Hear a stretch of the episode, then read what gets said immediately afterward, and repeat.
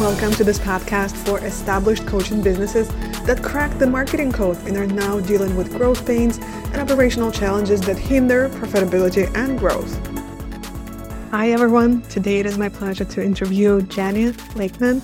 She owns a web consulting company, helping company with uh, helping coaching businesses with website design and strategy. And today we'll talk about operational inefficiencies and some hacks to streamline your processes and data organization and handling. Welcome to the show, Jennie. Thanks for having me, Natalie. I'm excited. So, we decided to narrow down this topic a little bit more, specifically talking about memberships, either when coaching businesses decide to introduce uh, memberships or th- when they already have a membership, but they're looking to make it more scalable because there are so many businesses that come to us as well and they have inefficient data processing or inefficient ways of handling that. And let's say they have a hundred or a few hundred people, and this is just not scalable. They already hired people to do some manual data entry work. And like this is at the point where, okay, now we know that it should be done easier and better, but we don't know how. Exactly. Have you had experience working with that type of companies?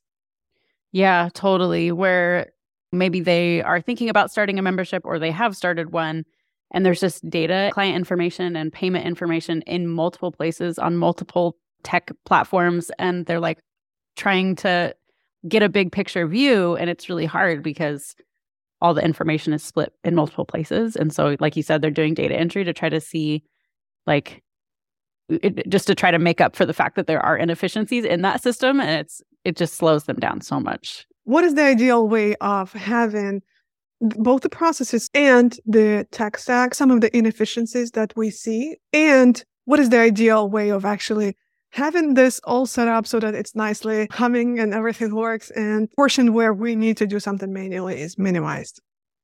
Yeah, totally. One of my clients has their email list, their CRM data in Ontraport, which is like a, a CRM plug, a CRM software that is pretty popular for memberships because it's really powerful and you can take payments through it but maybe they like just didn't think about that or they whoever built their membership site just didn't know it. And so they built a membership site with a plugin that also takes payment data and manages subscription you can manage subscriptions through that plugin that plugin does integrate that software does integrate with their CRM with Ontraport to take payments through Ontraport instead, but maybe they just didn't know that. And so they start now they have subscriptions going through not only this plugin, but also through Ontraport. And like, so they have to remember, oh, wait, do I log into the membership site to manage this subscription or do I log into the Ontraport to manage this? And oh, it's just like so messy.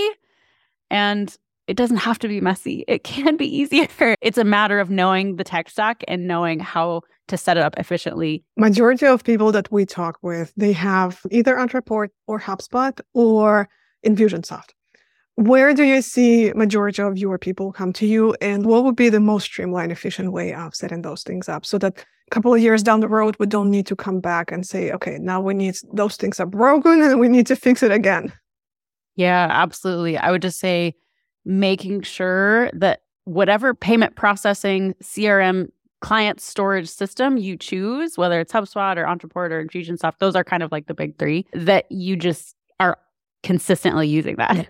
And you're not introducing other like Thrivecart or Access Ally membership, and, and you're not introducing these other ways of taking payment that then move the payment data off into another onto another platform because then like we talked about it's just going to get lost if you try to compensate for that by like oh i'm going to put a tag with the clients that are managed in thrivecart or what or whatever like it's like oh no that's that's just trying to compensate and it's handicapping you from really being able to have efficiency and and the least amount of data management headache in your business. Pick any of those systems. You can continue with Ontraport, for example, since that's what you started with. What is the ideal way to have all of those things set up and knowing that specifically in coaching businesses they have both one-time payments they they have multiple installments they have one payment and then six additional installments or they have just membership like ongoing monthly how to keep all of that in one platform in one dashboard so that it allows us to do so many other things like post marketing campaigns running reports and things like that Yeah. So it's going to depend on how you're taking payments. And you may have to create like unique products. Even in Ontraport, I think you have to create a unique one for each type of payment. It can feel a little bit messy, but I think what helps to get clarity on that is having good documentation for your CRM, if whether it's Ontraport or another one of the others. I just did this for a client a couple of weeks ago where she was struggling with understanding okay, what are all the tags that I have in my CRM and what do they all mean and when do we apply them? She used to know that information, but now that like her membership has gotten bigger and there are more automations, she was just like, oh, wait, I'm forgetting what tags go with which thing. So I made a spreadsheet for her. It's amazing how much time it can save you when all you have to do is just be like, oh, what was that tag for again? Which payment method did that tag mean that someone made? I'm just going to look it up really, really quickly in that row in that spreadsheet. And it has the name of the tag and a description. And even you can like list what automations that tag is connected to. Like when did that tag get added to that particular person after what payment they made. So having good documentation for your CRM is really useful. And another thing with Ontraport that I have found particularly useful is we actually have only one automation for each product. So, like, let's say someone has a membership, but they uh, need to be able to handle not only the onboarding part of of of the client experience, but also like if the payment needs to be revoked because the payment failed, or there are other like types of automations that happen within the whole payment processing realm inside of Ontraport. And so, what we do instead of having a an automation for onboarding and then oh another automation for if their payment fails and they have to revoke access and all of that we actually put it all in one big automation map. And that, and this is kind of getting a little bit in the weeds here. So, but like what that does is it makes it so much easier to manage where a client is as far as have they just made their payment or are they in the payment revoked portion of the automation? Like it makes it a lot easier to see. And you always know where to go to edit it. I love it. But then the most efficient is such a vague term and you don't know what you don't know. So how do we actually know that okay, this is the most efficient? How should it be? I guess. And let's see, let's continue using the the example of Ontraport, for example. You don't have to hire a consultant to give you the most efficient way to set up automations, but someone on your team should learn the most efficient way to use the tech stack that you are using, right? Like so that they can help you make processes for setting up automation. I know a coach that she's like, oh, I spent a ton of my money last year on hiring consultants and it didn't actually pan out. So I, am always a little gun shy saying like, oh, hire an entrepreneur, a consultant or an Infusionsoft consultant to help you set up the most efficient systems. But that said, like if you're using a tech stack, like you need you or someone on your team needs to know how to use it really well. And so making that a focus, I think, is just important. And in the beginning, doing things manually is actually, I'm all for that. Like in the beginning, right? Like when you need to know, okay, where are our lowest hanging fruits? Like we're doing lots of things here or in this area so that you know what is actually worthwhile to automate. Because a lot of the times we also had someone who would come and say, okay, I'm going to spend two weeks planning the automation and they would create like 50 step automation that is not really necessary. Okay. Absolutely. Absolutely. I was just talking to a client about this a couple of weeks ago because she is hosting a retreat in the next couple of months.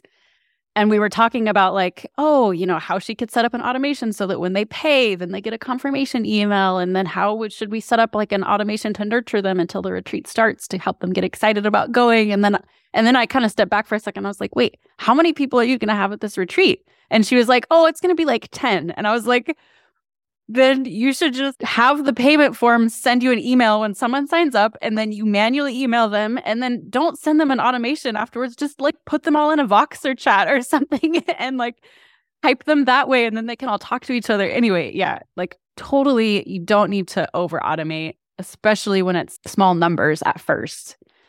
And then but i told her if you do this more if you do more retreats and you're having like 50 people come, of course we're going to automate it and we're going to know exactly how to automate it because you've done it with these small numbers for a little bit and you know exactly what how you want to nurture people.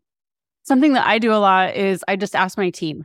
I'm like, "Hey, what are your biggest pain points when you are doing anything in the business, like managing client data or for us, we design and develop a lot of websites, so like you know, and we maintain them. So, like for example, last week um, tried a new way of like updating all of our client software, and I I made a point afterwards after my assistant had used that process a few times just to be like, "Hey, how did that go?" And she was like, "Oh, it was actually really great. We just might want to tweak the process in this way so that it's better next time." And if I hadn't taken the time to do that, I wouldn't have known if it was working or if she was happy with it. Cause sometimes our team just, they're just focused on the day to day or they don't want to like rock the boat. And so they don't say anything when what they're doing is could be so much more efficient if we just took the time and they and we helped them take the time to actually look at it and help them see oh we are willing to change we're all in this together we all just want our business to function the smoothest that it possibly can and when they know that, then I feel like they're a little more willing to kind of raise their hands and be like, hey, like, I think we should do this a little bit differently. You know what I mean? So asking the team, I think, is really helpful.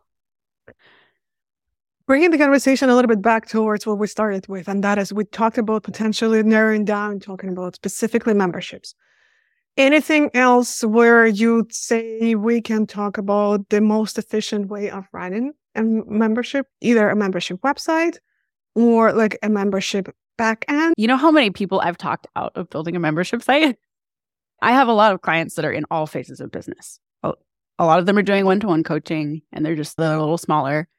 Some of them are doing small groups and they don't have any kind of membership site component. Maybe they just have like a Slack or a Facebook group that they run a community on, but then they just have all the calls like on Zoom and they post the replay links in the group in the community and they don't have a, a login for a membership site.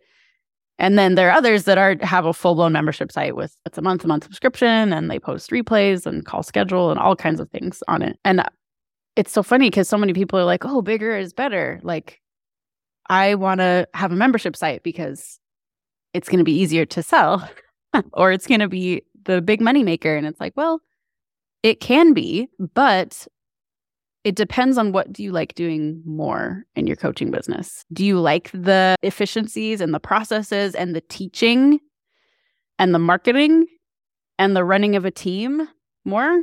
Or do you like coaching more? Because when you start doing more small groups and memberships, you're coaching a lot less, but you're doing those other things a lot more. And so if someone is like, "Oh no, I really love the teaching and the marketing and I love the team and I love like having this big system that I get to organize and then I'm like, "Okay, great. A membership could be a great fit for you." Don't fall into the trap of like bigger is better. It's just always what I have to say first about memberships. But then if someone already has membership or they're like, "I have decided that I want to start one." And now I'm looking at the best platform. When people ask me, Jennie, I want to hire you to make me a custom WordPress membership, which I do. I always just tell them, like, do you need a custom WordPress membership? Because it's going to be a lot more work and cost to build and maintain than something that's a little bit simpler of a platform like like a Kajabi. If you need something that's just simple, then some of those other platforms might be a better fit. But if you need something that's super custom, WordPress would be a good fit, even though it's more of a hassle to build and maintain. So so let's talk about bringing an additional platform like a Kajabi. And we talked earlier today about like, do you need to add additional piece of tech? So it looks like we are at in this point we are at an additional piece of tech. So how do we mm-hmm. make it connect and work seamlessly? Yeah, I think at that point it becomes a, a question of migration. So like if someone is looking at Kajabi and they're housing their email list, which is their that's all their CRM really is up at that point is is just a list of kind of names and emails. If they're housing that in something like MailerLite or ConvertKit or kind of one of the smaller email marketing softwares, and they're like, oh, I'm getting ready to start a membership on Kajabi. What I would encourage them to do is just okay, then you just need to migrate your whole list to Kajabi. Like that's going to be the simplest route. Some of them don't do it; they keep their list, their marketing list in a separate like ConvertKit or whatever, and then they just have their clients in Kajabi, which I think is okay for the short term. But when you really start looking at scaling, like it's going to be so much easier just to have it all in one place. Do you have an ideal tech stack for established coaching businesses? They have membership and they have multiple things to set them up for success and get ready for scale. In my experience, there's no amazing CRM that's just like works for everyone is the gold standard. Like they all have pros and cons. And I actually have a client that is in the membership space and she's like, building a software for her own business to manage CRM data. And she's like, I know this is going to be what I'm selling in five to 10 years because she wants it to be amazing. Anyway, like coaches need this. They need this amazing software, and there just isn't anything out there right now that is really fitting the bill. But Ontraport is at scale a, a good tool. I don't hear as good of things about Infusionsoft.